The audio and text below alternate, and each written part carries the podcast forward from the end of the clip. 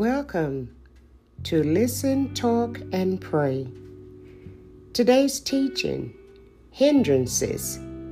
There can be hindrances to receiving answers to prayer and healings. If you are not seeing results, either you have not persevered long enough or there's a hindrance blocking your prayer. Do not allow doubt to invade your conversation or into your heart. Believe and give it time, knowing that God will not let his word return unto him void. He said in Isaiah chapter 55, verse 11 So shall my word be that goeth forth out of my mouth.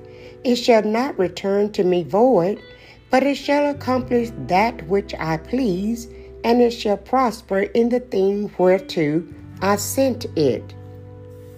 Remember, there are immediate answers. In Isaiah 65, verse 24, and it shall come to pass that before they call, I will answer, and while they're yet speaking, I will hear. There is waiting patiently, believing and thanking God every day for the answer which came the moment you ask. But sometimes we have to wait like Daniel did God's time and His way of answering may not be the way or time we expect it to be, but the answer will surely come. For nothing is impossible with God. In Luke chapter 18, verse 27. If there never is an answer, maybe God has a reason for not answering this prayer at this particular time or moment. I close.